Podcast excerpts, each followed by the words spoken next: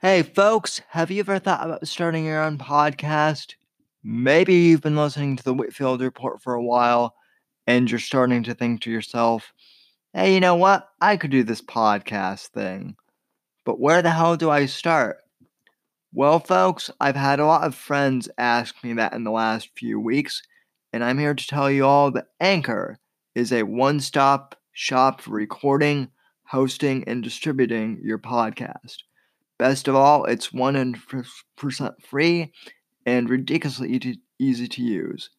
And now Anchor can match you with great sponsors who want to advertise on your podcast. This means you can get paid to podcast right away. In fact, that's what I'm doing right now by reading this ad. You're damn right that's what I'm doing. And what I like about Anchor is that whether you're a novice or an expert, it's incredibly easy to use. They have great tools that you can use to record and edit your podcast if you're a novice just starting out.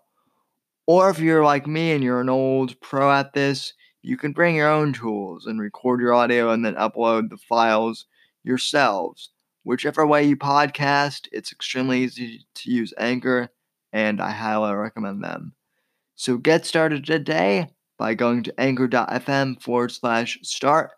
And I can't wait to hear your podcast, ladies and gentlemen. Now go out there and make some podcasts.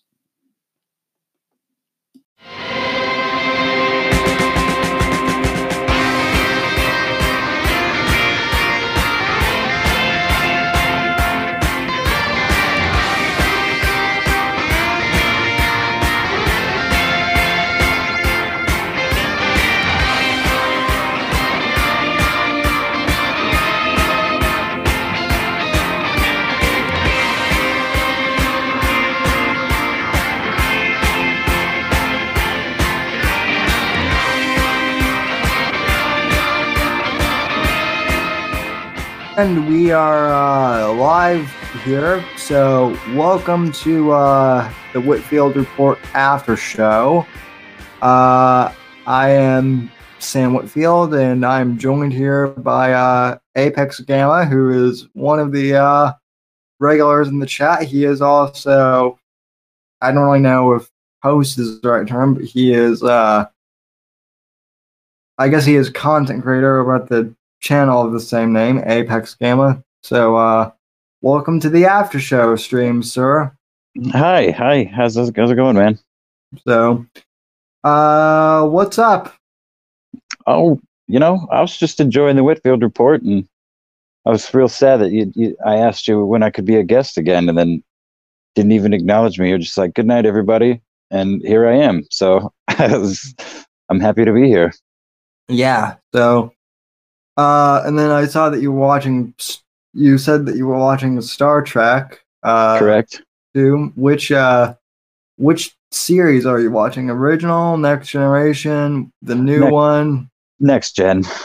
Yeah. It's a regular, fall asleep show for me, you know, just something familiar on TV, some background noise kind of thing. Uh-huh. Well, that's what I use the original for is as background noise. I find that Shatner can put me to sleep better than anyone. So. Yeah, I could see that. Yeah, it's good stuff. I mean, it's old and it's cheesy. Everybody laughs at me for watching it. I've seen it all before, so. Again, I just your stream ended and I figured I was going to bed. So, just kind of the thing to watch. You know what? It was hard pressed because Netflix just put on their Invader Zim movie. And I did used to like that show. So, I'm curious to see how they did with this movie. I heard it was pretty good. So, I was going to watch that, but I also didn't want to fall asleep during it. So. It's Invader Zim is nearly not as good as Invader Nim though. So yeah, right on. Speaking of Netflix, I just saw 5 minutes ago that they're making a Breaking Bad movie, exclusive to Netflix. So I never heard of such a thing. That's a thing, really? I didn't know about this either until like 5 minutes ago. I'm looking at my phone, and I mean, obviously you can't because of the thing, but right now it's like, I guess it's called El Camino, and it's about what happened to Jesse Pinkman after. I mean, did you watch Breaking Bad? Oh yes, okay. Yes, one of my favorite shows ever. Okay, yeah, I assumed so because fans just kind of find each other, and plus, right. And plus everyone did in like, you know, the 2000s. But yeah, I guess they're finally giving us what we actually want, which is, you know, the answer of what happened to Pinkman. Yeah, the other main character of the show, basically. Yeah. Yeah, I mean, I actually like Better Call Saul. It's not bad. I'm surprised with how good it is, considering it's a spinoff. But no one really asked for a prequel, and no one asked for a prequel about Saul Goodman either. Right. Yeah, for sure. And I mean, I've seen it. I saw most of the first season, I think, and I didn't hate it, but it just didn't grab me. Not like Breaking Bad did. I'll never forget that, man. I started watching that like midway through the first season when it was still, you know, new episodes every Sunday night or whatever. And yeah, God, I don't think there's ever been a show before or since that's captured me quite like it. Yeah. Now. Breaking Bad, I have an interesting Breaking Bad story because I never watched Breaking Bad when it was actually on TV because it came on after Mad Men, which was the show I always watched. I'm a fan of both shows.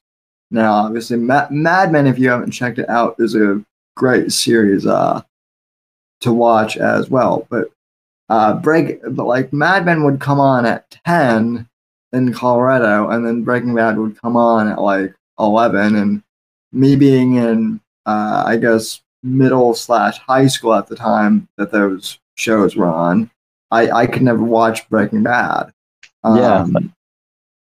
And so like I missed the first couple of years, and then like when I finally did get like a chance to watch Breaking Bad, it was in season 4 when like things started to get like really grisly.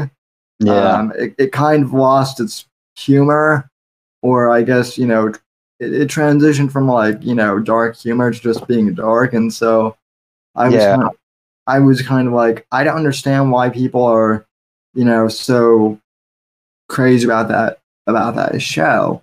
And then once I moved to Florida after high school, I pretty much had a gap year, so I had like a lot more free time.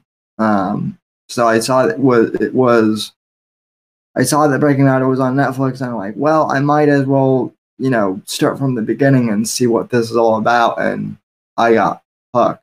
So yeah, oh yeah, the lightheartedness of the like the first half of most of the first season. And with the tension and stuff, and it does just progressively build. And yeah, I could see if you came in, I mean, even into like season 2 or season 3, if you just hopped in, because actually there were several of my friends that refused to watch it just because it started to gain in popularity, and a lot of people try to avoid things that are popular just because everybody likes it. You know? Yeah. So, how is my audio, by the way? Is it all right? Your audio is coming in great. How is my audio coming in? It's excellent, actually. Good. Yeah, I don't know if anyone is actually viewing this. I think some people are, but currently, like in the control room, it's saying that we have zero viewers. I don't think that's true, actually. So I'm gonna like open a. I can't see that. If I leave this screen, I'm afraid it's gonna leave the room, and you'll be stranded by yourself. And I don't want to do that. Well, let's see. Oh, it's saying them. That's weird. It's saying that the broadcast is unavailable, even though this is public. But I know it is recording, so I just don't know if people on mobile can see it. But either way, that's kind of interesting. So, well, this is an experiment anyway. So if it just turns out you and me shooting the shit, then I'm fine with that too. Yeah, this might actually get posted later as video, and it will as audio. But anyway, yeah, Breaking Bad was it reminded me very much of like a Coen brothers film, to be honest. I don't know if you're familiar with like the Coen brothers, but they're the ones that did like Fargo and The Big Lebowski and whatnot. Oh yeah, so, a big fan of Lebowski, and I'm also a big fan of the X-Files, where Vince Gilligan got cut his teeth for the most there, Chris Carter. That's right. Yeah, he did get his start on the X-Files. So yeah, I started watching the X-Files through like season 4, and then I stopped for some reason and never really got back into it. And then I saw that they've kind of started doing them again a bit. Yeah, so they've done some like some, I don't know what you'd call them, like I don't know, like special seasons or whatever. Freaking 10-15 years later. And just recently, I bought the box set for my my fiance, because she is a huge fan of the show. And when they took it off Netflix, and it broke her heart, so I went and dropped $120 on the whole fucking shebang. 8 seasons, and then they came out with a 9th season a couple years ago, and then I think they came out with one other season. They're shorter seasons. There's only like 5 or 6 of them. But they were really good. I haven't seen the new ones yet. But which curiously enough, I actually own the newer seasons, because on iTunes they were like offering them for like $10. So I'm like, they didn't offer the whole series, as like individual for discount, but they did offer like the newer season. So I'm like, I'll grab those and like watch them later. Is the X-Files one of those things where, like, as it progresses, you kind of have to know what's going on? Well, that's what I think made the original series so great, is there was 2 kinds of episodes. There was the main plot point episodes that if you watched from the very beginning, it was a running story. And then there was like what they called like the creature feature episodes, where you really didn't have to know shit. You could just watch that one episode and never have seen anything, and it would be good or entertaining, and there'd be no real plot threads running through it. Which is, I saw a lot of to go back to, Breaking Bad. I saw a lot of X-Files style in the way Vince wrote and directed Breaking Bad. It was definitely the way that he would do his cliffhangers and the way he ran his plot threads throughout the show. And to answer your question, yes, if you watched it from the beginning, it's, I still think it's a great story. It's not really complete. Again, I say that not knowing what these newest, most recent seasons have done, but I guess they've done a good job of wrapping it all up. There's some holes that I recall here and there, but it's for a show that ran for, 10-12 plus years, they kept it fresh and I enjoyed it. Well, for sure. Well, one show that I always loved too, that was also on Fox besides the X-Files, is 24, as well with right. And I mean, that was one where like you were like for the entire season, it takes place within 24 hours, so you kind of have to know what's going on. But then the seasons also kind of thread, through each other too later on as well. So Yeah, see, that's the kind of, I love that kind of stuff. 24, there's been a lot of good shows and movies that have gotten by me. Yeah. 24 is one of them. Mad Men, you mentioned earlier. I've seen, you know, it's on my Netflix feed. It's like a 99% recommended, but I just haven't had the chance to like sit down and watch it, you know? Yeah. And Mad Men is one of those, shows where, like Breaking Bad, I mean, Breaking Bad obviously has like a lot more action, but at the end of the day, both Mad Men and Breaking Bad are ultimately a character study. Right, right. Which I find to be interesting. Yeah, definitely.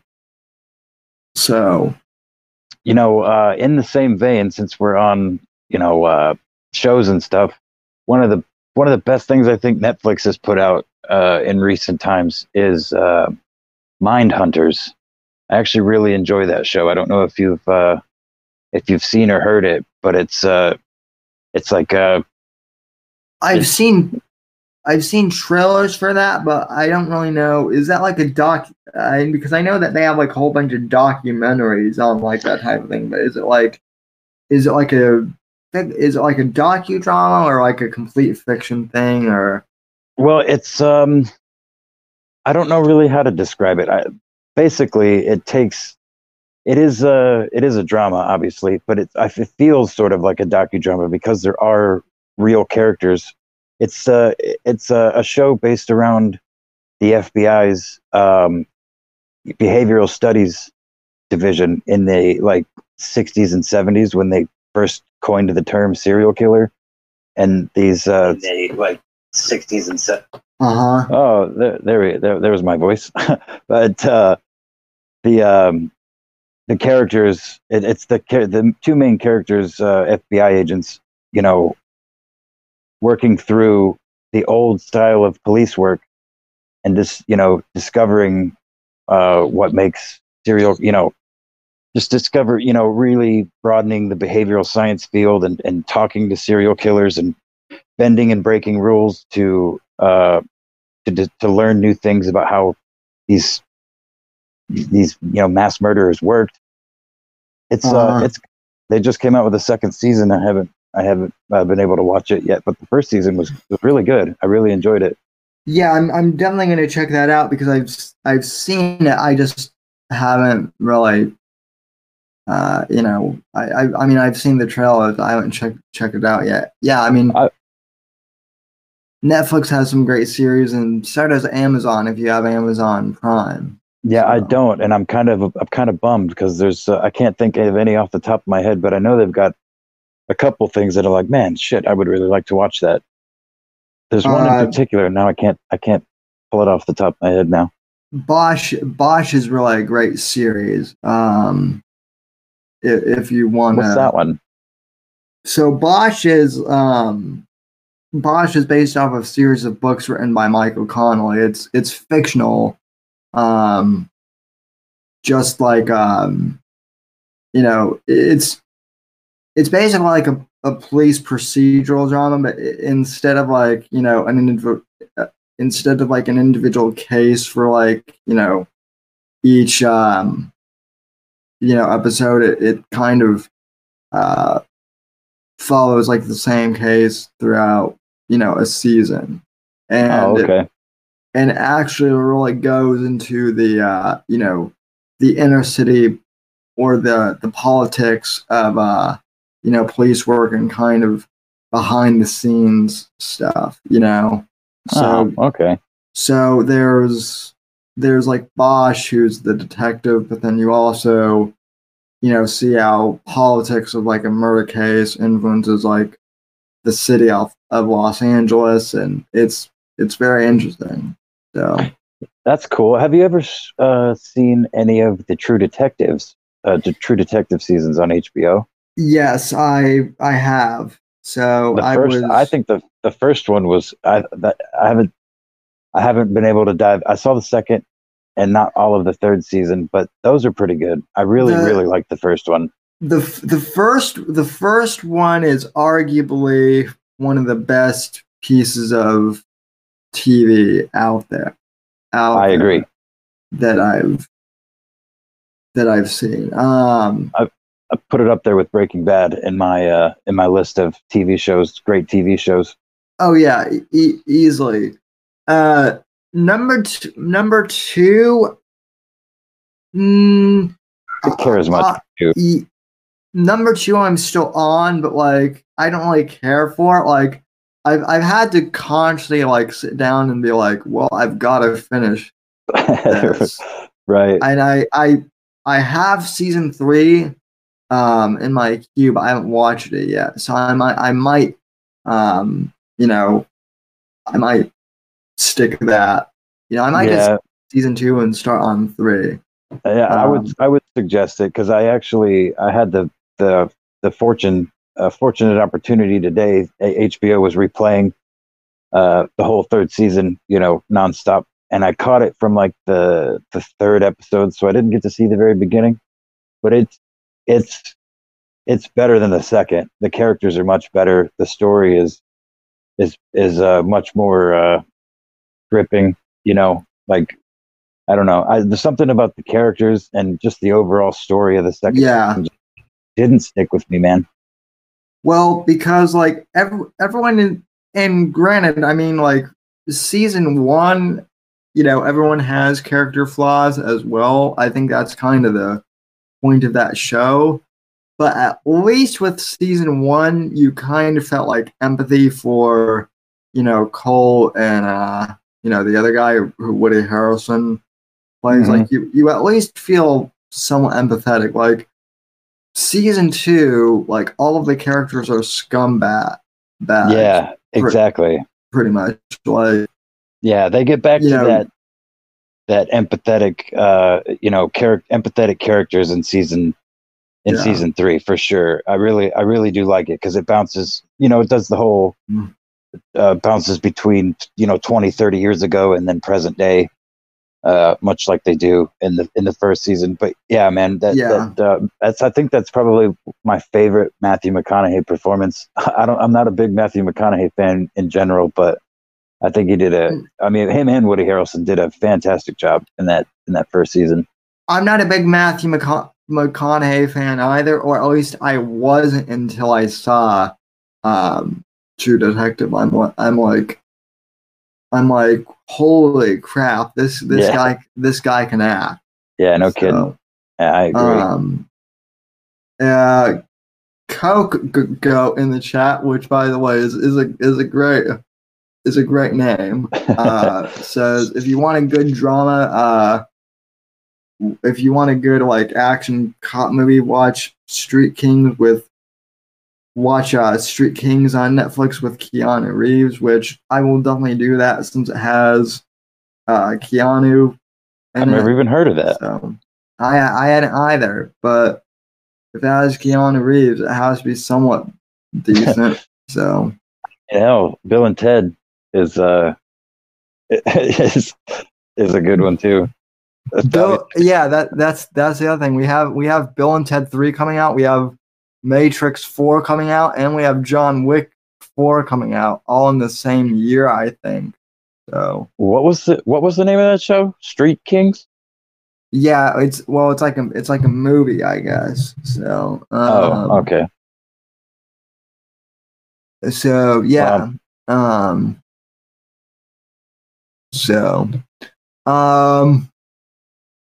Wow. No, Johnny. No feet. We're not gonna be. You're not gonna sing any of that. Not on stream anyway. Check the Discord though. So. So okay, good. So the chat is working. We are live. Yeah. That's good to know. Oh yeah. I'm hoping that the rest of this thing has been recording. I think it is. But anyway, I have. So I have to ask. So what I saw, I did see some of your comments in the chat, but what do you think of Mr. Numbskulls? Tucker definitely watches me. Oh my God, man! Well, you know, obviously, because Tucker has said the word "the" recently. That was a direct shout out to me because I say the word "the" almost every day in my commentaries about Owen. So. not only does he watch Owen, but he watches me watching Owen. So Tucker is omnipresent and all-knowing. God damn, that's so stupid. My favorite part was when Vox was asked in his chat recently by one of his, sycophants, what do you think about this? Is Owen delusional or what? And Teddy, I forget exactly what he said, but it's something along the lines of, well, I have a reason to believe that Owen is not delusional, and let's just leave it at that. Well, no, you can't just leave it at that. You have reason to believe Owen's not delusional, because if you said so, then you would lose a large subscriber base to your shitty fucking website.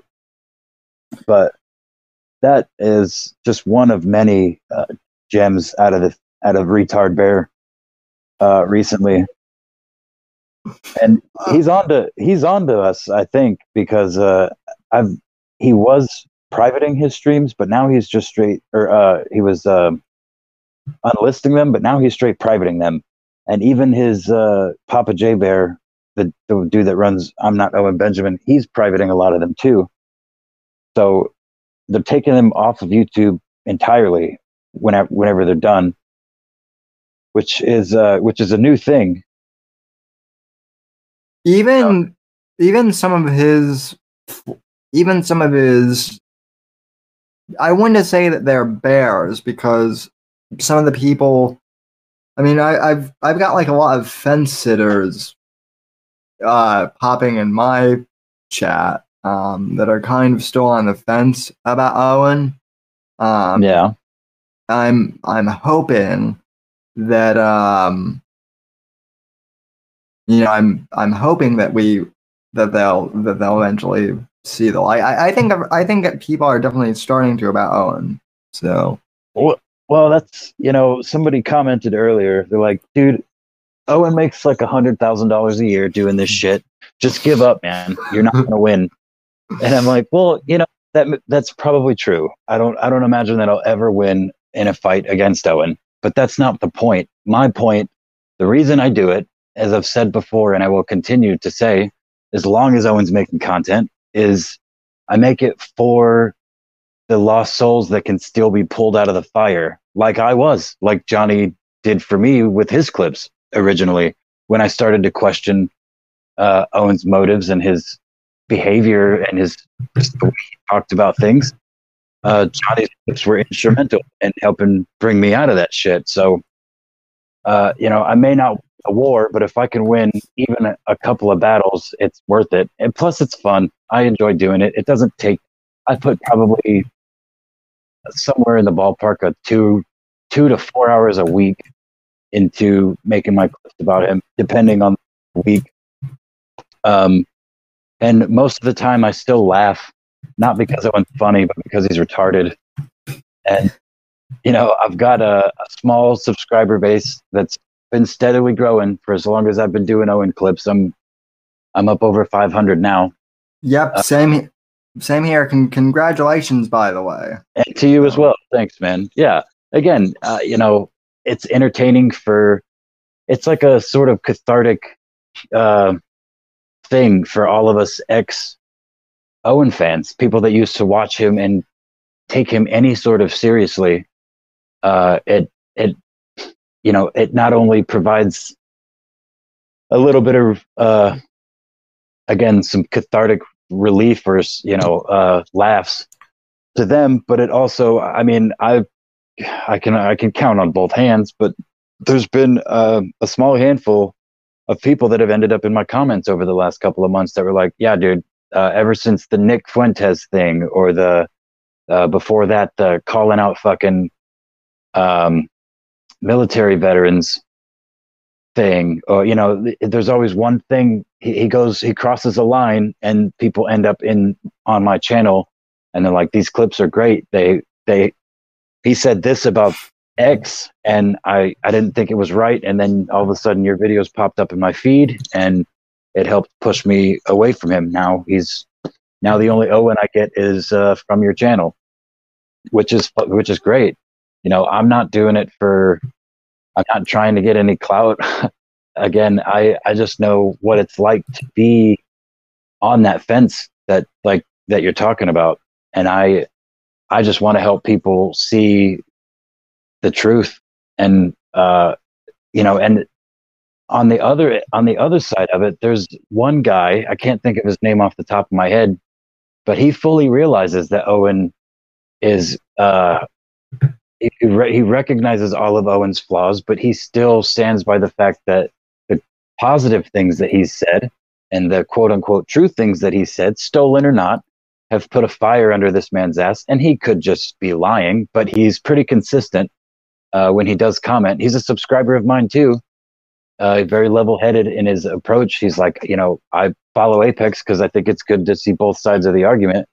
Yeah, I have a friend who's like that too, who I've actually known way longer than he's been subscribed to my channel for way longer, even before I was really into Owen, and then he kind of got into Owen, and I mean, I guess he kind of likes Owen still, but is also kind of, like I said, viewing, some of the other things. And I mean, I've said this before.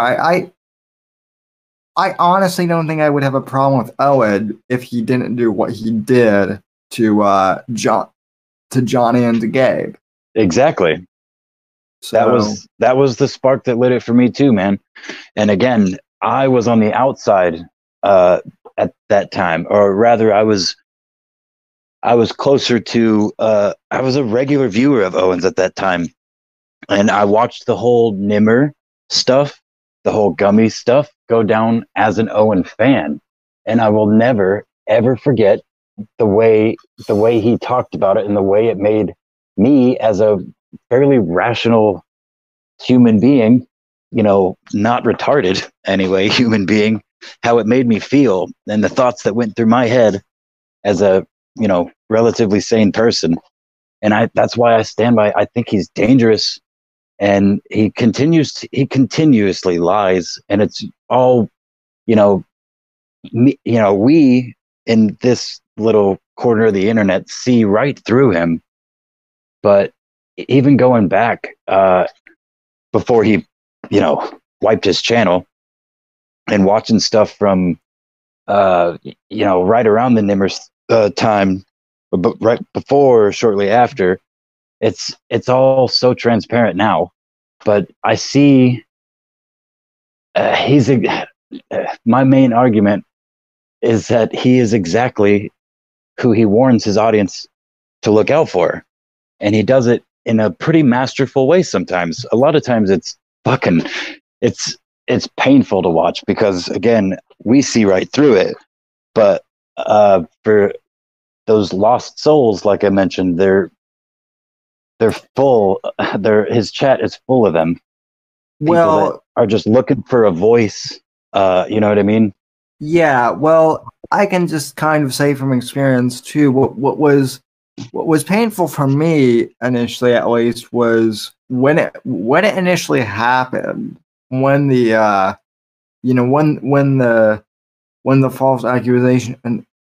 false accusations initially happened, my immediate reaction was how does everyone not see that? How are people buying this? How are there people who believe that this could even happen? It's laughable. Well, again, that's my point. That's the whole point that I was just trying to ramble about and kind of got lost, is I was that person. I couldn't believe it, but I also had no reason to think he would lie about something so serious. At that point in time, again, being a regular viewer of his, and I still looked at him as a quote unquote comedian.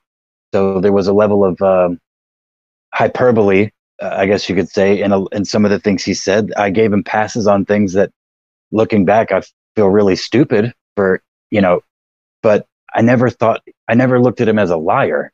He always talked about the truth and the importance of the truth. And I was sold. He had me under his fucking spell, just like he does, thousands of people every day now. And that's why, again, that's what prompted me to start doing it. You know, being a regular in once I heard Johnny's side of the story, and you started communicating with him a little bit in his comment sections, I was like, dude, you know what? I'm going to do this too. Cause I think there needs to be 100 channels out there that do this, because he talks for hours and hours and hours, and he sprinkles in these little falsehoods and accusations and leading statements. And I mean, he's getting really good at, well, not really good, but he weaponizes his audience regularly, like he just did with was it Shaya or the Bear Jew or whatever? Oh, Shaya. Shaya, yeah. He had his Twitter up on screen for a full 10 minutes. It talked about the dude's family history, where they immigrated from, and his parents and grandparents' profession, and then finished off with where he lives.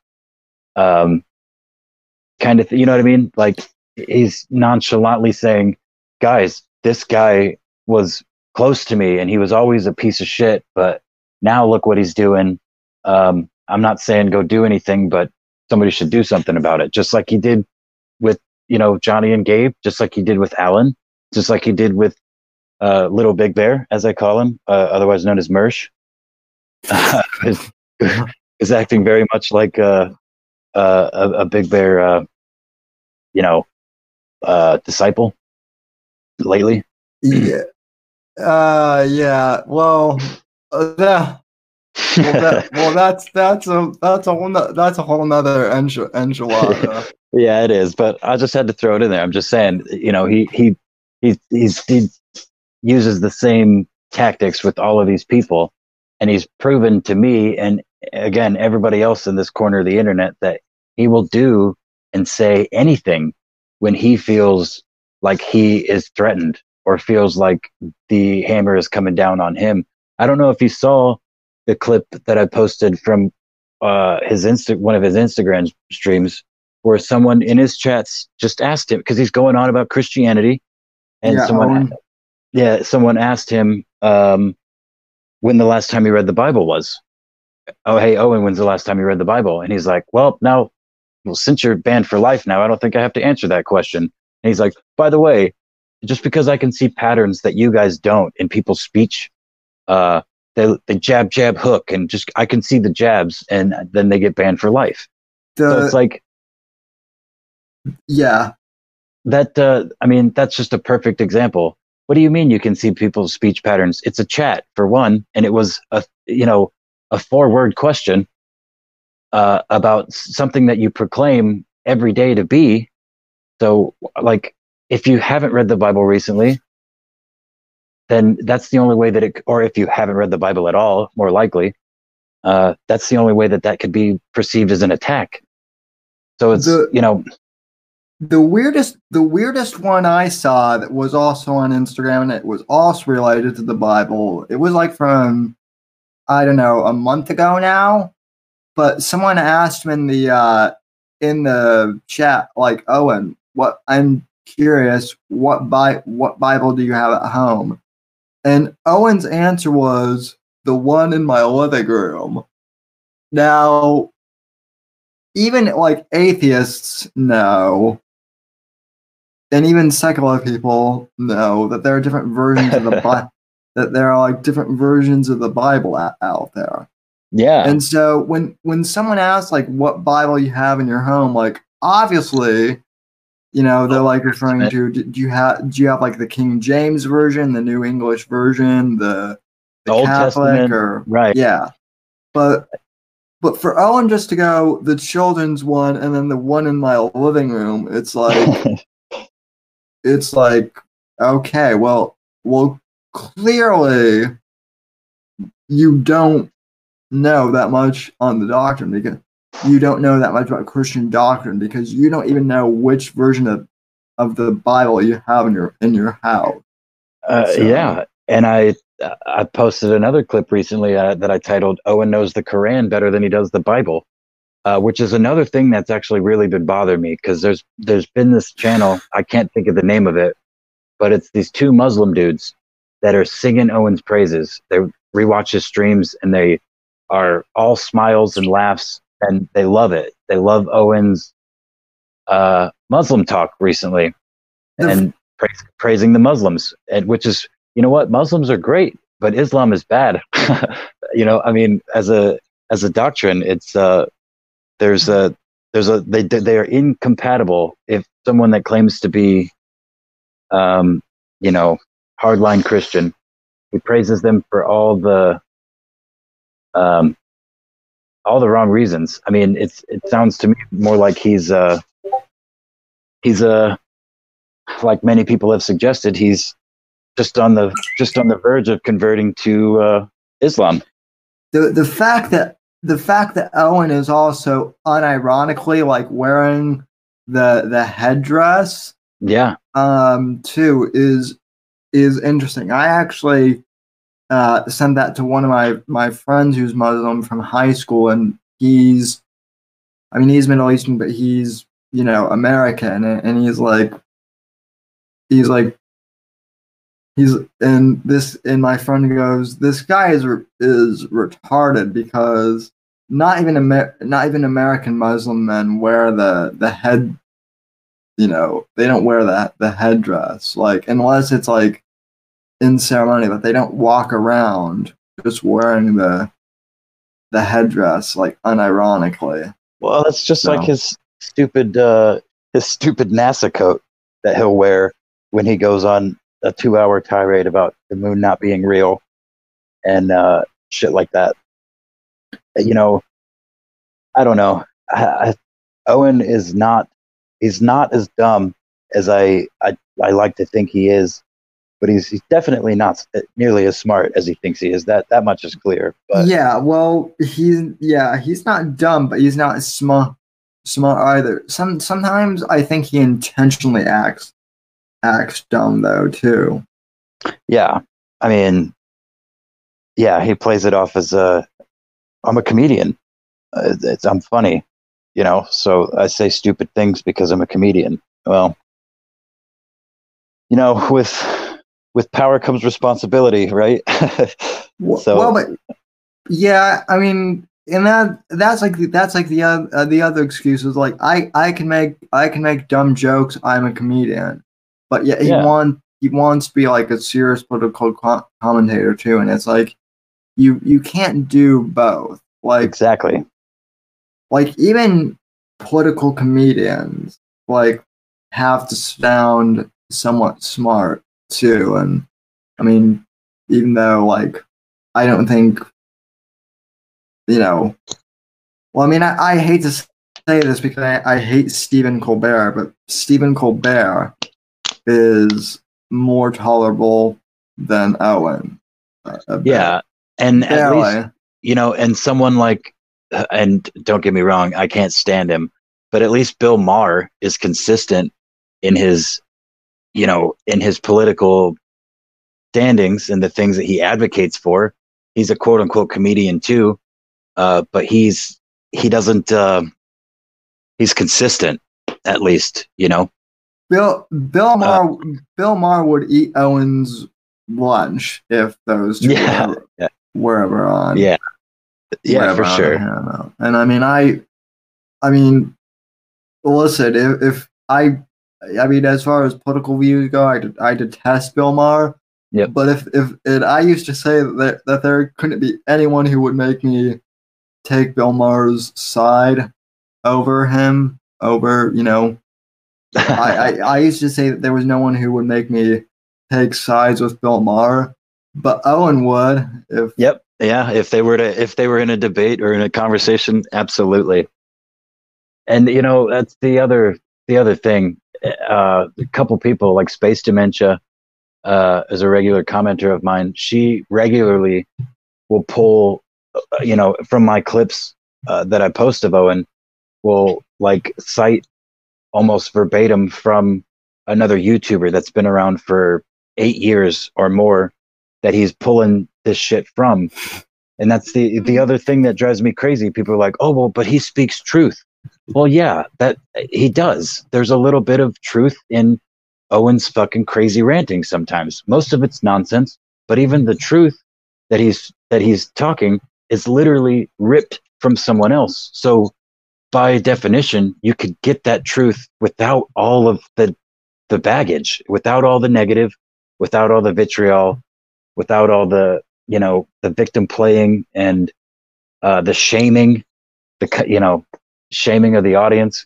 Because that's the other thing, man. I remember when he first got started going hard on the bannings during the Nimmer stuff.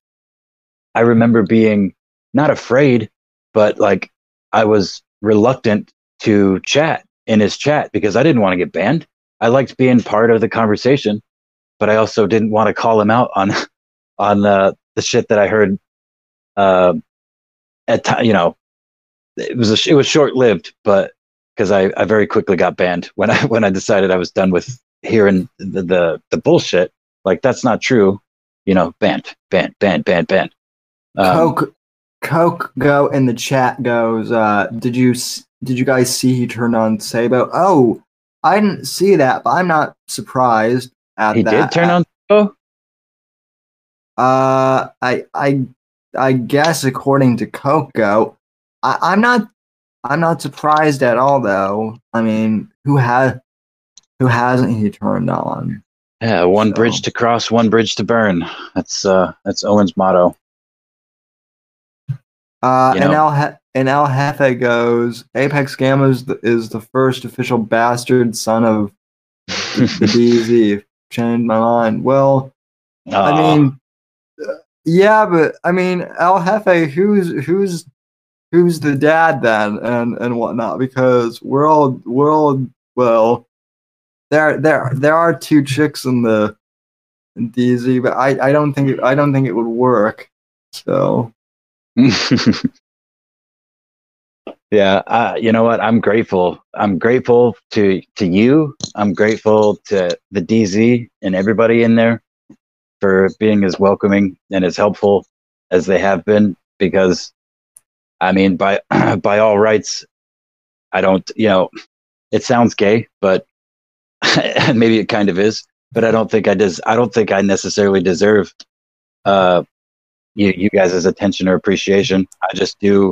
I would have done it anyway, what I do, but the support, like I was telling Johnny Diggs, who recently said he was no longer going to be watching or commenting on any of my videos. But then a couple weeks later, he shows back up, and I thanked him for, you know, all the comments that I get. It helps me to continue doing it. I think I would still do it even if I had 15 subscribers still, like I did originally. But it makes it, it's a nice spirit lift to know that, people appreciate it, and it's not going you know, into the void of the internet. And yeah, I mean, what was that? Some sort of chat just popped up. Oh, there's a text chat function in this StreamYard. Yeah. Yeah, so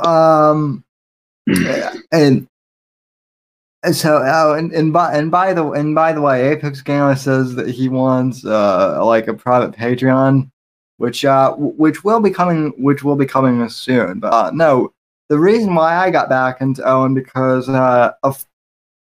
I guess someone in the chat for the last episode was like, "Why are you talking to Owen again?" And honestly, at this point, I've been talking at Owen just because, you know, again, because honestly, the real news of the world has become so depressing that now it's like easier to talk about Owen again. So, yeah, I think you had one of somebody undercover in the chat earlier. I don't think I've ever seen anybody in one of your streams talking so positively about Vox Day and about Owen. Well, I don't remember their name, but I thought it was kind of funny. Yeah, I mean, I'm aware that I have Owen fans and watchers, so they're welcome to watch me. It just gives me more watch time. So yeah, absolutely. And maybe we can convert a few. Well, you know, and like, plus the other thing is like I've actually over recently I've been talking like a lot more than just like Owen stuff. Too. So when I found you, it was kind of in the height of your, you know, Owen talks, and you were having guests on Johnny and whatnot to talk about it. And again, that was right around the time that I discovered Johnny and made the flip, or just really committed to the flip, because I was one of those on the fence guys for a long time, but I didn't want to believe that I could be so fucking stupid as to, you know, let some dude on the internet lie to my face for months on end and just eat it up like I did. So again, I think that's part of the reason why, you know, my channel continues to grow slowly, but fairly steadily, because the catharsis, it's a cathartic sort of relief to laugh at him and to forget the pain that you ever took the man seriously, you know? What's weird for me is people do things, it seems like these days. One, people either you know me for, oh, he's the guy who interviewed Ben Shapiro before Ben Shapiro became like super famous, or I'm one of the guys who has been helping expose Owen Benjamin as a fraud. So, right. It's one of those two things. So hey, you know, those are honorable and noteworthy achievements, man. In my book. So, yeah. Well, I mean, let me say this though. I would.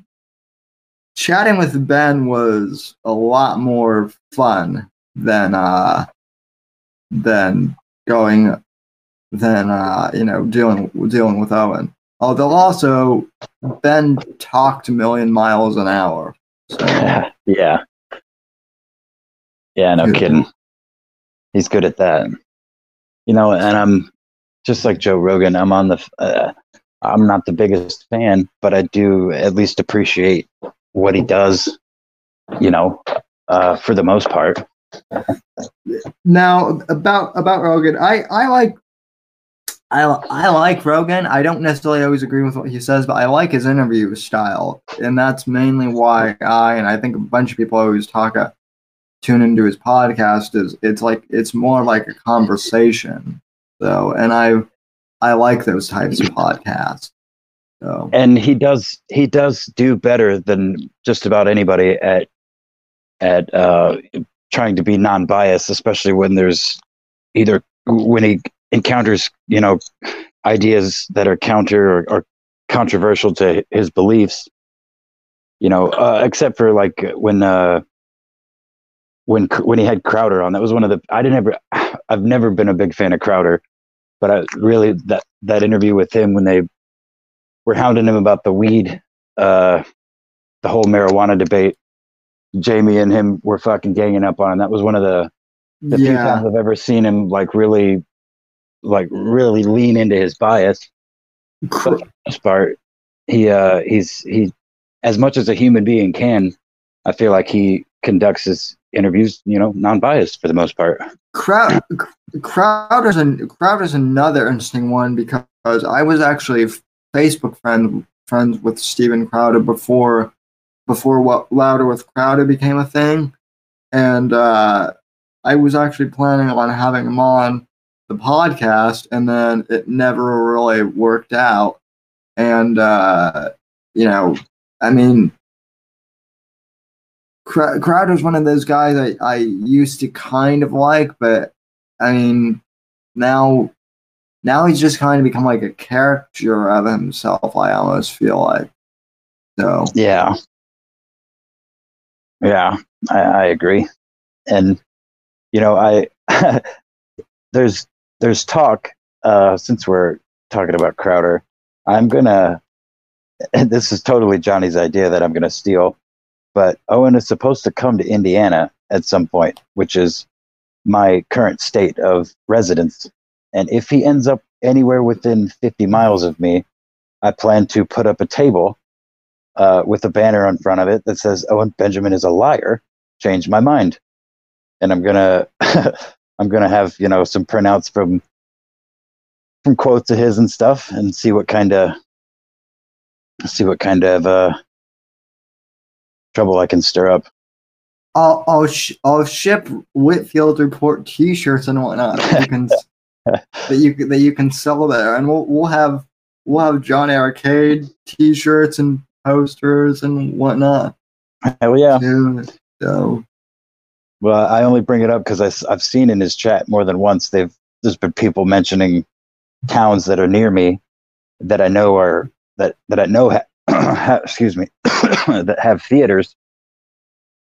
And I mean, Indiana is still pretty red for the most part, and there's a lot of retards out here. I'm not gonna lie, corn-fed idiots.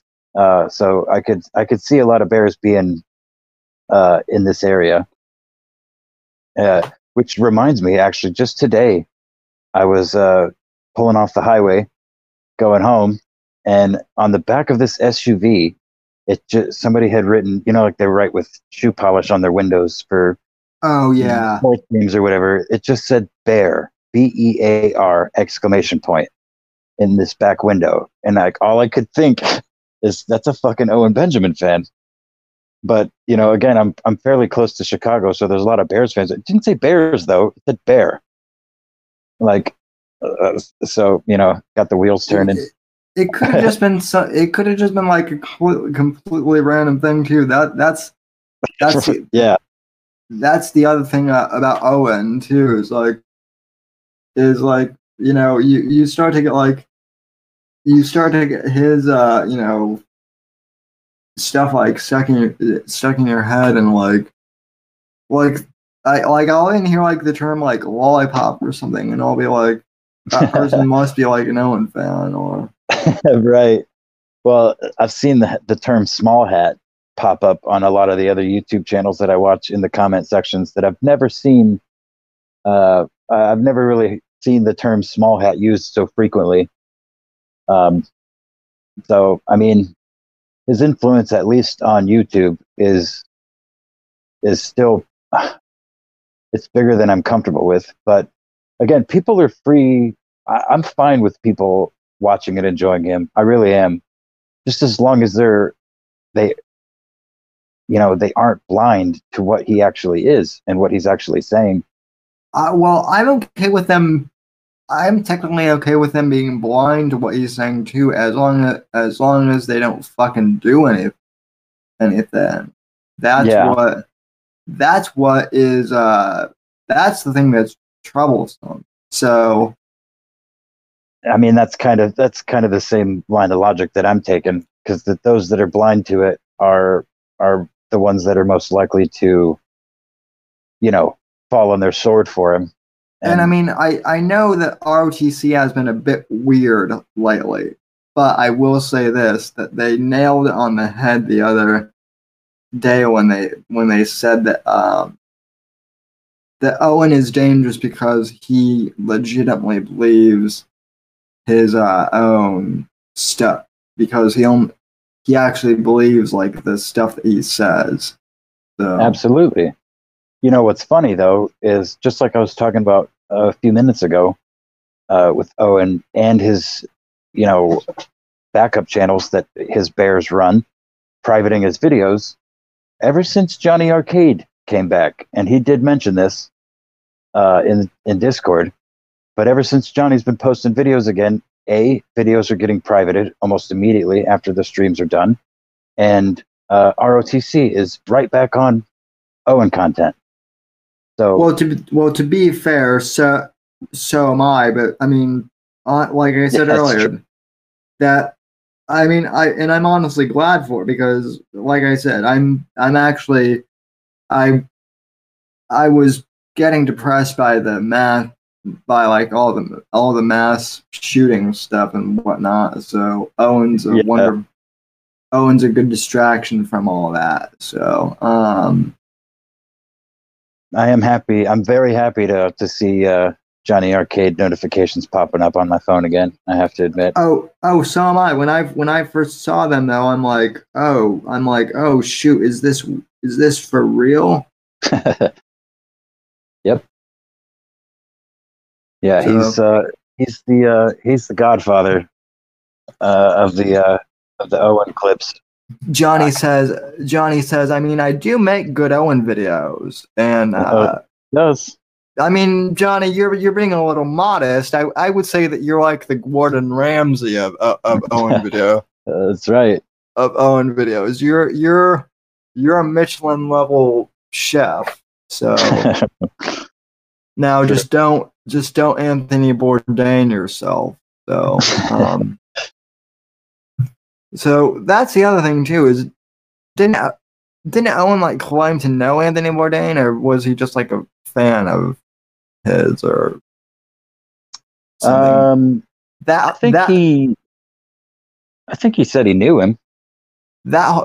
Go ahead. Well, I know Rogan says that he's friends with everyone too. He's like, and I even have a bit about that like if like Rogan were just to like view my channel, which by the way, Apex, I don't know if you know this, but Joe Rogan watches my channel. And I know this because I talked about going back to Colorado for a visit, and Rogan was talking about going back to Colorado for a visit. So that's it. I mean, you know, and he said that like 2 days after I said it on my podcast. So confirmed. Rogan's a Whitfield viewer. Confirmed. Yeah. So that's awesome. Yeah. So yeah. So I mean, and that's the other thing too, is Owen clearly doesn't understand how cable news works or how that business works, because Tucker would not have time to watch Owen, because basically like I know someone who was an intern at Fox News, and he didn't work for Tucker specifically, but like the way all those shows work is they basically spend like the morning and then a good chunk of the afternoon doing research and show prep and going over with the hosts, you know, okay, here's who you have on tonight. Here's what we're going to go over and whatnot. So it's very regimented. So, yeah, and then not to mention Tucker has a family. Well, yeah, you know, that he's got to spend time with too. So not sit in his yard and yell at his laptop. Well, and I doubt that Tucker is like, yeah, honey, I'm going to go upstairs and watch this Owen Benjamin dude on my laptop. So you know, like I'm assuming that he has other things he wants to consume that are probably non-political when it comes to content. So I would think so. Oh, excuse me.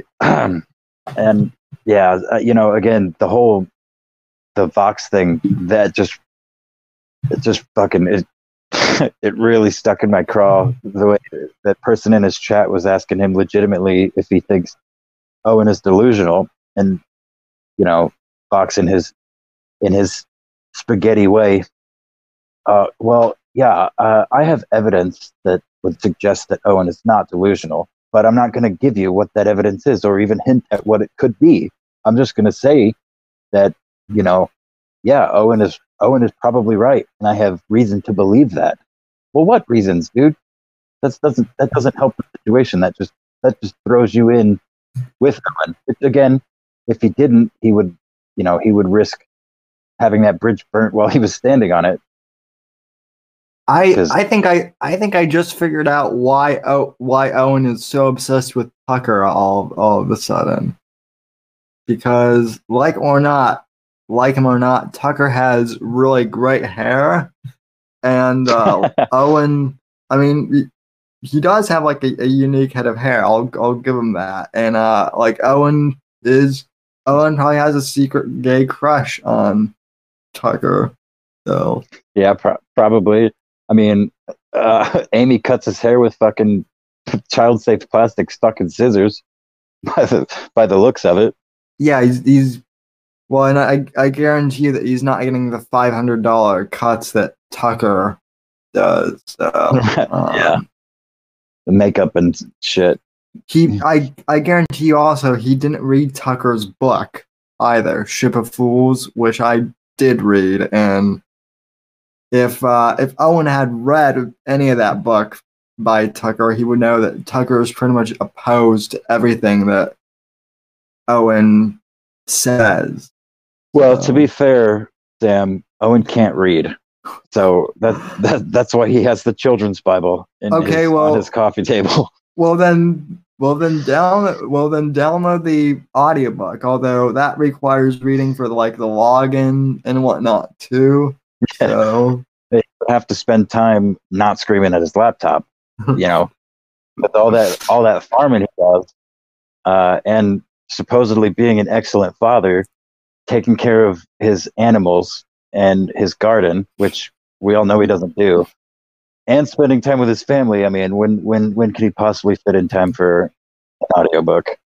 Never. That's when. Yeah. Owen can't read unless it's a picture book. So. Exactly. Right. That's why you couldn't. Go ahead. Yeah. I also saw that Owen was like saying something about porn or something recently, but I didn't catch what it was. Well, he's been on that porn rant for a few months now because, by his own words, he would have multiple screens up with different porns. He was so fucking addicted to, I'm guessing, gay porn, or at least partially gay porn, on top of, you know, heterosexual porn, that he would have his laptop, his desktop, and his fucking phone all going at the same time. And it, you know, consumed his life. So now he thinks that getting men off of, young men and men in general, off of porn is like he thinks that's some sort of mission in life, which, I mean, too much porn, too much of anything is bad, dude. That's goes without saying. You know, if you're addicted to porn, you need to stop watching porn. But if you're addicted to fucking drugs, you need to stop doing drugs. It's not always that easy, but I can tell you right now, heroin addicts are not going to stop doing heroin by some dude screaming in his backyard for them to stop doing heroin, you know?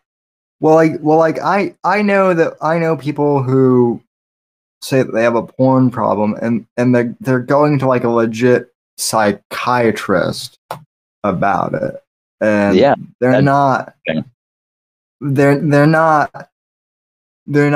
oh man, I'm addicted to porn, you know what I'm gonna do, I'm gonna go watch this guy who screams. I mean, Owen has even admitted that like conspiracy videos are his replacement for porn. Exactly And which goes to like another point that I've always had, which it's like, okay, just because you're like making a substitute, that doesn't like change anything. So yeah, I mean, it's replacing one crutch for another. And admittedly, people that quit smoking and, you know, start eating fucking candy, like, you're replacing one obviously much worse for your health addiction for another addiction that's also not good for your health, but one is clearly not as bad for you as the other. But it's still an addiction that the root cause has not changed. You know what I mean? Your addictive behavior has not been addressed. My favorite is when people go, yeah, I quit cigarettes. And I'm like, really? Congrats. They're like, yeah, I'm doing the vape pen now. I've kicked my smoking habit. I'm like, No, you just switch your addiction for another. So, and you know what? That's a good example because I'm actually in that boat. I don't smoke cigarettes anymore, but I do still vape and nicotine. I have an addictive personality, man. I'm a long time recovering addict. I did drugs for most of my childhood, unfortunately. It all started with doctor prescribed medication, but really, that's why I speak with confidence about these issues, and I do so humbly. I realize, again, that's one of the things that bothers me so much about Owen is he acts like he's so high and mighty because he's discovered that, oh, porn was bad, so I'm going to replace it with conspiracies. Well, that's not addressing the problem. You at least identified a problem, and you have shrunk it to, its impact on your life, depending on your measure, because thinking the moon's not real versus watching 3 screens of porn, I don't know which is worse for objective reality. But it's the cigarette thing. Like, I mean, I can say without question that I go to the gym for at least an hour, 2 hours, 5 days a week, and I can run on the treadmill. I can do things without getting winded. I don't cough up a bunch of nasty shit. I don't try to convince people that it's good for me or anything like that. But in the realm of nicotine addiction, it's the best alternative that I've come up with. But it's still a thing. It's still an issue, a hurdle that needs to be overcome. Yeah, I mean, I certainly, I think anyone can get addicted to anything. I mean, believe it or not, I was addicted to playing The Sims for a while. That simulation game where you like, oh yeah, and I got addicted to that, where I would play that for like 16 hours straight, and so like anything can be addicted. So and that's the problem with the way most of the social media was engineered from the ground up to it's engineered to addict people and hit those buttons in your brain to release the chemicals that are much like drugs or anything else, So I think everybody has their vices and everybody has their potential to be addicted to things. But again, the whole idea that you have to recognize it. That's why any real recovered alcoholic or drug addict will say that, if it could have been, like in my case, it could be 5+ years since you've done any drugs, but you're still a recovering drug addict for the rest of your life, basically, because it consumed a large portion of my life. And at any moment, if I let my guard down, I could end up right back there. If I convince myself that, oh, well, I'll just this one time or whatever, you know what I mean? There's that sort of, and that's, again, that's what bothered, one of the big things that stuck in my craw about Owen for a long time before I even really turned the corner on him was like, dude, you're not addressing the actual problem. You're talking around it and, replacing porn with conspiracy theories and watching multiple screens of porn at a time to thinking the moon's not real and yelling at your audience and shaming them into thinking, that we didn't go to the moon and the earth is not a sphere and all the other crazy shit that he says, that's doing damage outwardly instead of just watching porn and consuming his own life. Now he's damaging other people. And, again, that's the root cause of why I can't stop making my stupid, shitty clips about him. So I do want to ask you real quick, if you don't mind. So, you said that you were addicted to prescription drugs. Yep. And I I feel like that's the one thing that like no one talks about, because obviously Big Pharma doesn't want that being brought up. Details? You want some details? Is that what you're getting at? I mean, you don't have to go into the nitty gritty, but I guess like my question is like, why don't people talk like prescription drug abuse more? Is like my question. Well, so. I don't know. But I think it's the. I don't know. I mean, from experience, like, okay, I had a cancerous appendix that had to come out before I was 20 years old. And then before that, I had several hernias because I rode skateboards like a maniac when I was in my early teens. So at 15 years old, I had a pretty serious hernia that needed to be replaced, or needed to be fixed rather. And as a result, was given pain medication, Vicodin. I don't know what milligram, but it was given to me for a long time. And my parents kept me on it for a long time. I never abused it. I took it like it was prescribed. I took one before school. It was at my nurse's office. I would take one at school for like at least a full school year. And then I broke my nose, which led to another prescription. And by the time I got my cancerous appendix out, they just kept giving me fucking pills. And because it was a doctor with with this lab coat saying this is what was needed, it got to the point where I didn't realize that I needed the shit until they said I couldn't have it anymore. By the time I was 22 or 23 years old. Wow. And at that point, it's like, well, shit, I've been taking this medication basically every day for the last 5 years, 6 years, in my late adolescence into young adulthood.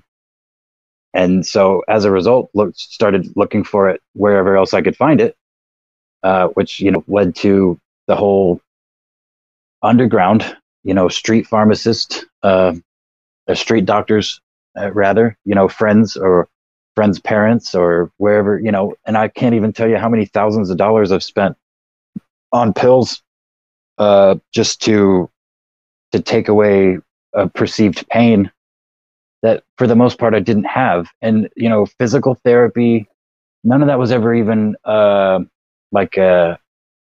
option, I guess you could say. Like, it was literally just chuck pills at the kid. And I also grew up in the 90s when they were prescribing Adderall for every like 200,000 kids they were giving it to, there was like 10,000 that actually needed it, or something, some crazy number like that. So I don't know. I feel like I was right in the middle of that boom. And I don't know. I feel like I see more, even on TV and stuff, I see more, the very little TV that I watch anyway, like negative advertisements about medications and keeping an eye on them and watching your kids. But it's not about Big Pharma and prescribing them. It's about, well, you have these prescription drugs in your medicine cabinet. Make sure your kids aren't taking them. Not watch what you give your kids, because it could fuck them up forever, or at least the foreseeable future.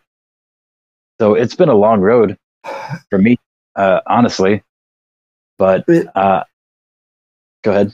It's also kind of weird, though, because, and I'm not one for conspiracy theories, but it is a little weird to me that, like, when I was growing up, and then in the late 90s and early 2000s, the big push when I was in elementary school was the school psychologist wanted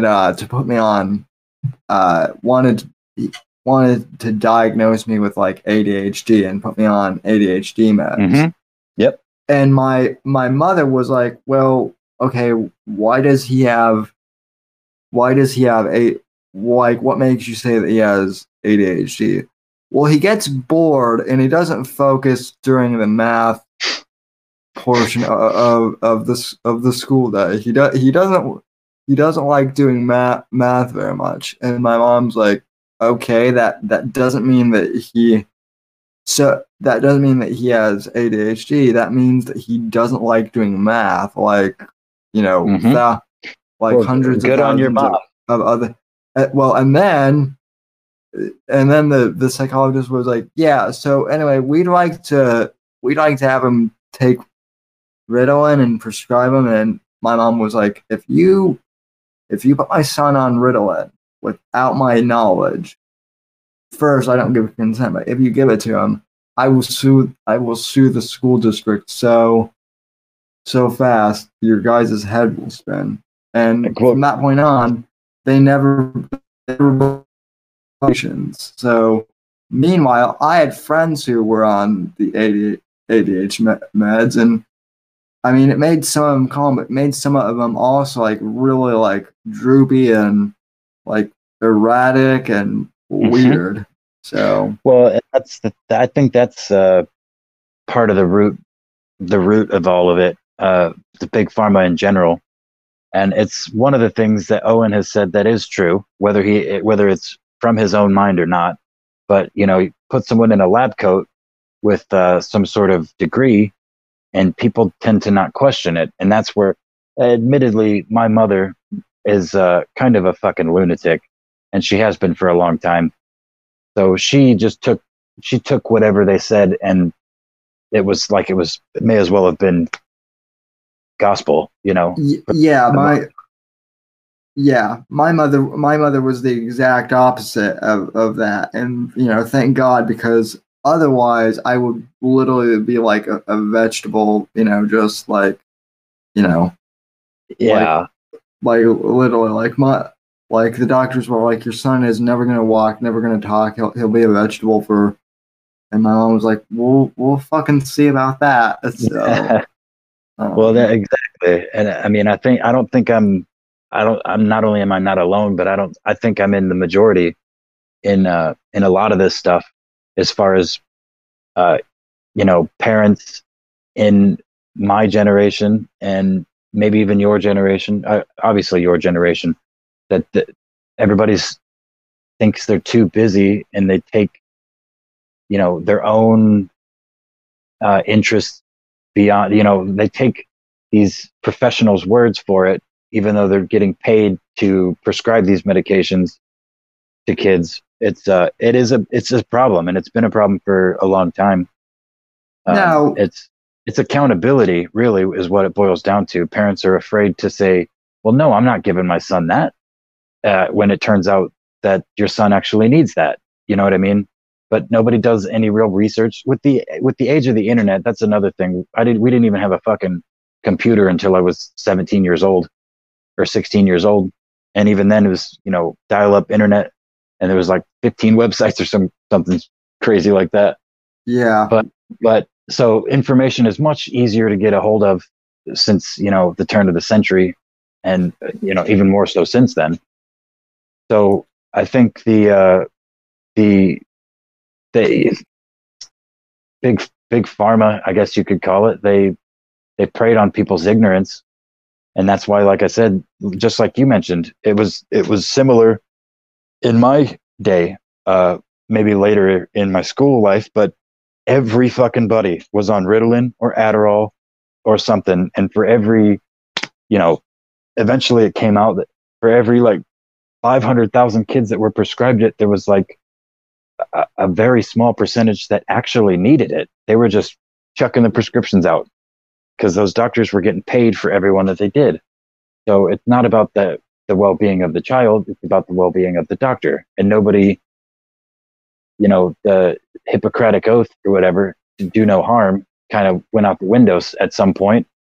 And well, and I don't put it all on the doctors either, because they were lied to as well. You know, the quote-unquote studies that go into this shit is all skewed to make it look like, oh, well, it's not going to do any harm. And then 15 years later, there's a class action lawsuit because, you know, 5 million people got cancer or something from taking that medication or something. You know what I mean? Like, well, wait a second. Wait a fucking second. How did this get past the FDA if all these people have cancer? Well, you see, They were lining people's pockets. Yeah. Alan in the chat says, I was born without a butthole. Then he follows that up with, I know what you guys are thinking. This guy is full of shit. And then he says, but it's true. Now, see, Alan, that's comedy. That is. I love Alan. Yeah. Alan and I had real fun at the end of last year taking over the Unbearable Facebook group. So, well, I had a lot of fun digging him up from Ursa Manor and getting him to the Lazarus Stone and bringing him back to life. So, yeah.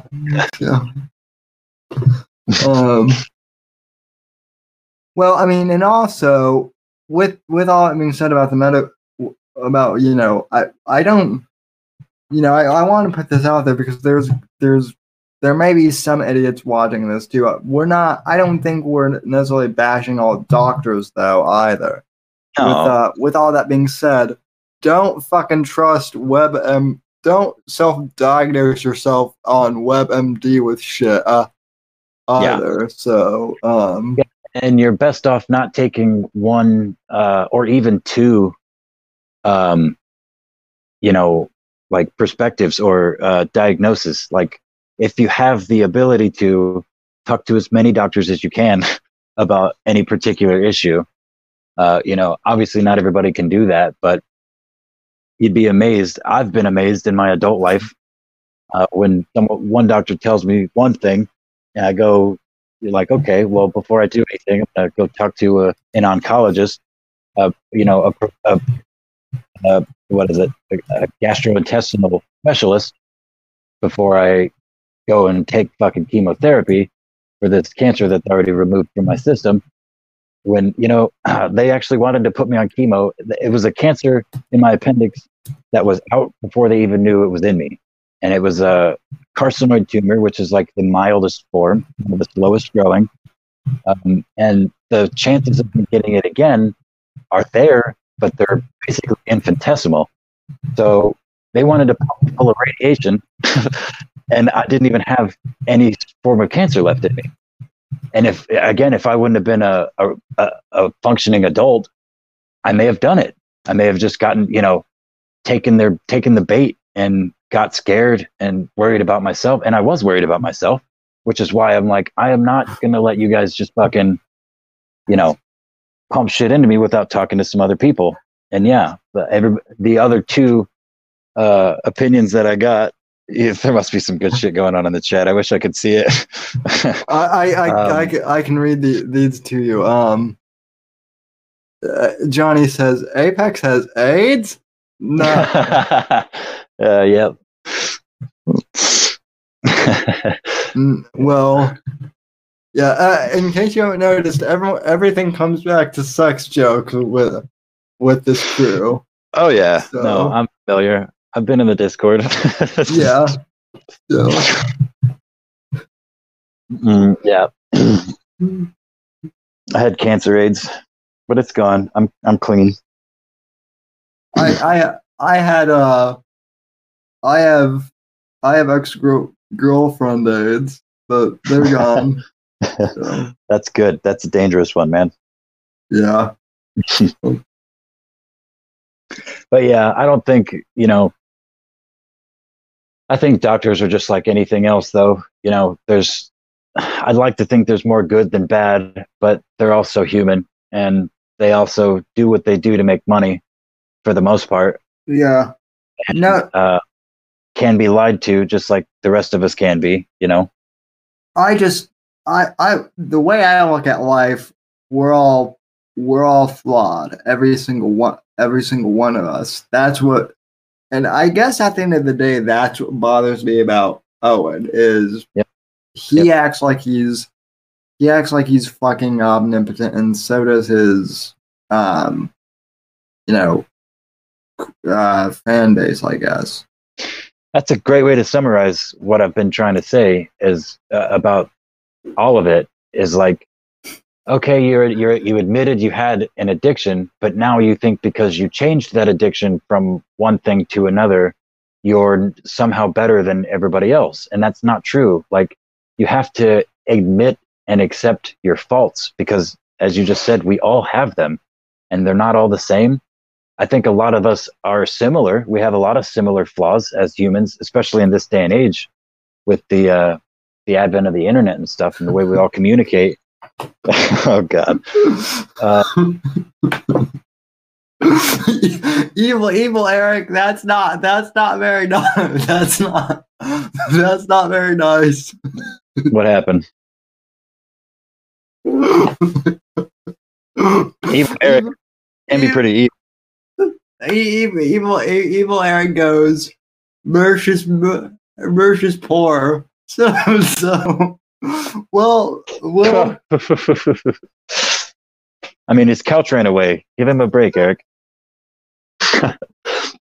Well, that's not really a flaw. That's a financial status, I guess. But I mean, I'm a college student, so I'm not exactly breaking in the box either. So I mean, I work like most Americans, like most people. I gotta go be a wage slave. I wish I could use my, creative talents to make money, but I mean, I am a little bit, but at this point, my ad revenue pretty much pays for the podcast. Like, at this point, I'm breaking even, which is an improvement from, a few years ago.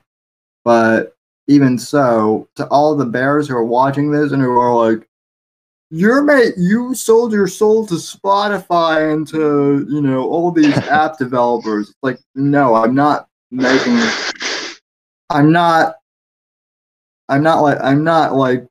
fucking Bill Gates over here like you think I am. I'm not rolling in dough because of, all this podcast money. Yeah. Eventually I'm hoping to make $6,000 per podcast like Owen did. That was, I mean, the fact that Owen was complaining, I was only making $6,000 a podcast. That's good. That's great fucking money if you can get it. So. Or bitching about Steven Crowder paying him fucking, what was it, $30 or $40 an hour to write jokes for him? Oh, good God, man. You poor, sad son of a bitch. Yeah. For just 3 hours too. It's like, shit, I would be writing jokes for him for 12 hours for that money. Right. Yeah, I would be a full-time employee if you paid me that. Yeah. But, I mean, again, I feel like part of me thinks, going back to what we were talking about, doctors and big pharma and stuff, I do feel like part of it was calculated on some level. Not me specifically, but like as a generational thing, because I have, I have a lot of talents that have literally almost gone to waste because most of my developmental years were spent either on drugs or in pursuit of drugs because doctors gave them to me in the first place. You know what I mean? When I didn't really need them. I didn't really need them most of the time. I mean, admittedly, breaking my nose and I hyperextended and broke my kneecap was one of the other things I forgot to mention in between there. Ooh. Yeah, my kneecap. I ended up with a piece of bone in between my knee, like the floating part of my kneecap and the inside of it. So yeah, I mean, I was in pain and stuff, but again, no other avenues were ever even explored. It's just take these drugs, and it helped. They did help, but they also led me to the dark side for quite a long time. I mean, and I'm not so old that I can't recapture some of those things. I still play guitar and I still try to draw and paint and all that good stuff. But that's good. Well, you're doing one thing that I'm not, which is playing guitar. So I do sketch a bit on my iPad, but that's about it. So, yeah, I mean, I've got a lot of raw talent that was that was God-given, that is, it actually pains me. It's one of the things that really gets me depressed at this point in my life, because I should be doing something that I love, that, I mean, even sports, I could have been at least some sort of athlete. But it's, the past is the past. But then my whole point was there are times when the conspiracy part of my brain is like, man, like, was this done to me and other kids on purpose? Or was it just like, just the way that it all crumbled and people's pursuit of endless profit, Could have been both. Yeah. So, I mean, part of me gets bummed out that I spent so many of my years as a teenager focusing on this show, and I should have probably been chasing girls, but at the same time, I mean, I'm also kind of glad, because I would have probably got in trouble with the cops a few times. So, well, that's the difference, though, man. See, like you went the opposite direction. You've been pursuing something that you love for all those years of your childhood, or your youth, rather. Yeah. And like you said, you could have ended up in jail or in trouble, like I was, several times. And I don't know exactly. I know you're younger than me, but I don't know exactly how old you are. I'm 24, going on 45. So. Yeah, right. Yeah, so I've got about 10 years on you. So you've still got time. I mean, in when you're my age, if you continue doing the things that you're doing and pursuing the things that that drive you, hopefully, I see an upward trajectory. Yeah. I mean, I still plan on doing this podcast. That is the nice thing, is when I started doing podcasting, and I actually was on someone else's podcast talking about this. And, when I started this, no one knew what podcasting was. And then, like, just 2 years ago, someone who I went to high school with called me and was like, "Hey, man, are you still doing that podcast thing?" So, I mean, it definitely worked out. So, yeah, and you don't have to get rich doing what you love. It's as long as you're doing what you love. That's kind of my thing, because now I'm stuck in a place where I've got to go and work jobs that I don't really care to do, just to make enough money to feed myself and keep a roof over my head and all that good shit, when I could still supply those things and be doing something that I enjoy. And it's not like I can't in the future still. But you'll make it, I think. No. I hope so. Yeah. I mean, I it's all about driving forward, man. Again, as a result of my, past transgressions, I've spent a significant portion of my younger days feeling sorry for myself, which is another thing that I feel too many people are concerned about, themselves, and that's that sort of thing. Everybody feeling bad for themselves and not feeling bad for each other, and doing for each other, kind of thing. That's kind of that's been another change of focus for me. I like to focus on other people instead of myself, as much as I can, anyway. Yeah, maybe it's just, and I don't know really how to explain this, but I've never felt really sorry for myself, just because I'm not wired that way. But I mean, yeah. I think it's worked for me too, because I think if I did feel sorry for myself, I wouldn't nearly be as able-bodied, quite literally, if I did. Yeah. So yeah, that's one of the things I love about you, man. Well, I mean, and people always say about that. People always say to me, like, "Wow, you're such an inspiration for for having a disability and still living your life. And I mean, I appreciate that, but going back, I mean, I'm flawed too. You know, I still have, you know, I'm not perfect. So, well, of course not. But, you know, again, there's people like me who have had all the opportunities in the world and for the most part have been able-bodied. And like I just said, I have spent a significant portion of my developmental years feeling sorry for myself. And I think that's what those people mean. Those people probably have, you know, spent a lot of time feeling sorry for themselves, and they see you, and you have not. And that's that's the kind of inspiration that I think they mean. At least that's my interpretation. Well, I mean, sometimes I feel sorry for myself, but then I'm like, oh, you know, get over it. So, you know. Yeah, I think it's a natural thing. But well, we've covered the gambit, man. Big Pharma, Owen, fucking TV shows and movies, and the flaws of humanity too. So, absolutely. And Melissa goes, "We know you're not perfect, Sam. You're still wearing a shirt." So, well, we know what Melissa wants. So, well, you got to make the people happy, Sammy. So. OJ's what Ron says. Show perfect nipples. So, well, at least, I don't have to worry about my couch running anyway. Or your eye, for that matter.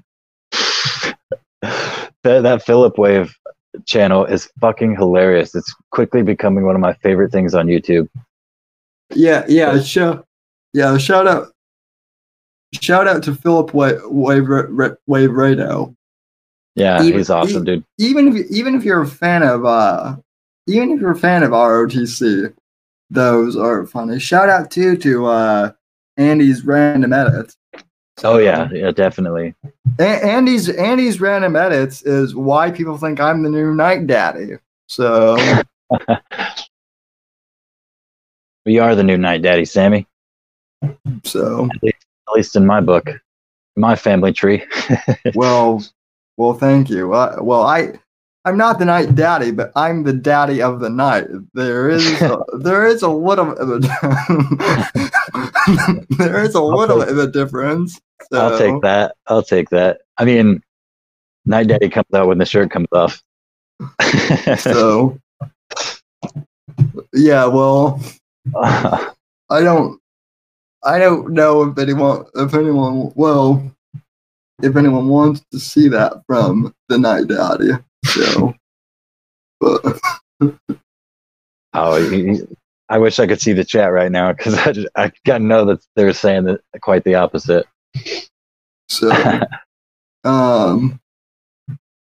yeah. Well, I mean, yeah. Well, in Fate of Kings has gotten into calling me the new Night Daddy as well, but so Fate of Kings and Future Nobody, just fucking, I want to shout them out real quick, because if it weren't for them, I wouldn't have my hey, psst, get down from there. Ooh, shit, sorry.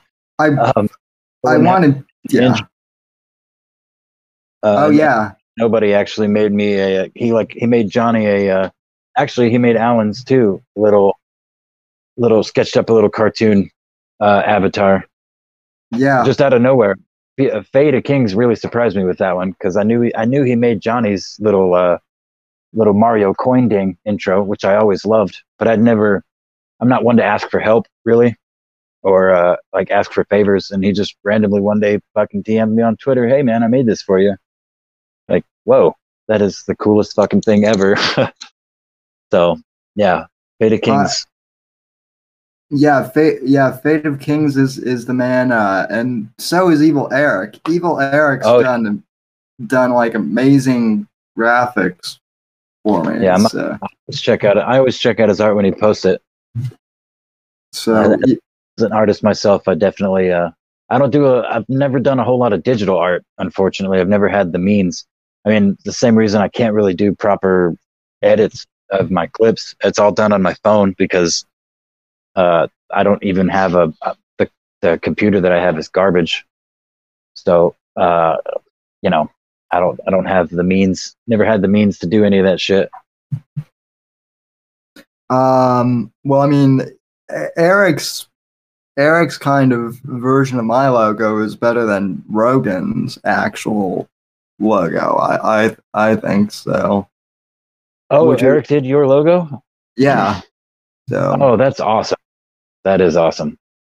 Yeah, because I'm like, hey, can you make kind of like a semi-Rogan, but not have it be Rogan? So it's great. So shout out to Evil Eric.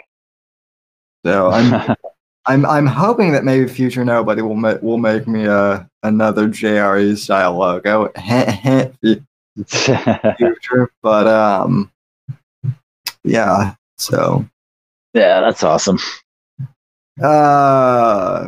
Anything else you want to cover? I know you said you've got to get to bed here soon. Yeah, I've got a cheer. I got a fucking game I've got to get to ass early in the morning. Wait, you didn't tell me you tell me that you were a male cheerleader. So you're gay? Is that what you're saying? No, I have a 7-year-old girl here that is a cheerleader though. And as a result, I get to play cheer daddy.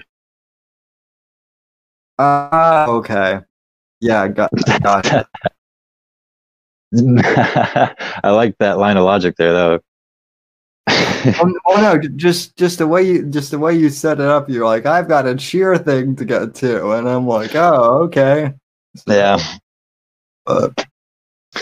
No, I mean, I think I really appreciate you having me on, man. It's always nice talking to you.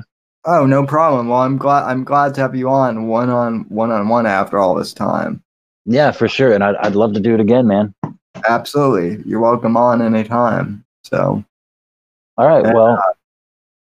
And thanks to everyone who tuned in to watch this with us once it got going. Yeah. Thanks, Chad.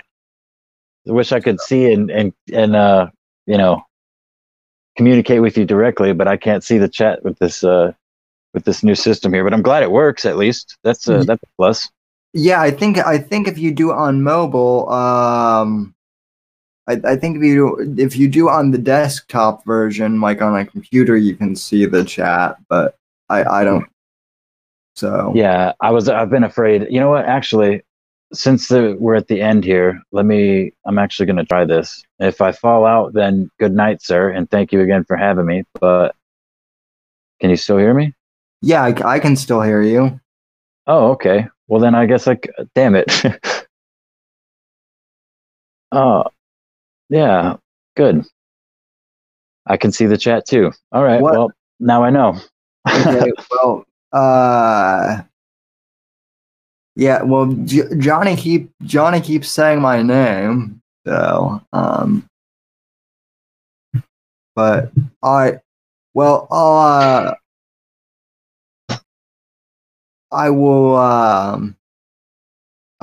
to you in the Discord, so. Yeah, man.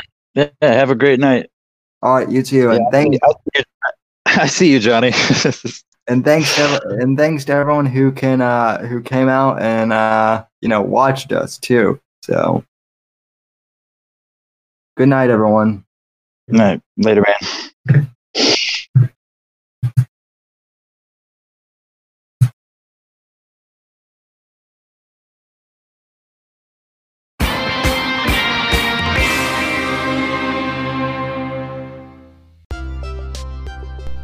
Hey there, folks. If you've made it this far to the end of the podcast, I'd like to thank you very much for listening to the show. You are the ones that make it possible for me to make an income from podcasting, and I greatly appreciate that just by listening to our show. You are helping us gain ad revenue. However, if you would really like to help support the show, I encourage you to please donate to the podcast and become a supporter of the show. You can head over to anchor.fm/Whitfield Report and click the support this podcast button and choose the amount that suits you to support the show. or you can click the link in the show notes and it will directly take you to that page. If you can support the podcast, I really, really appreciate that. Anything that you can do to help out is greatly appreciated, even if you can't afford to help financially support the podcast. I encourage you to please go on iTunes or Apple Podcasts or Stitcher, and please leave this podcast a positive 5-star review. That really helps us out here at the Whitfield Report. Thank you for listening, and I'll see you next episode.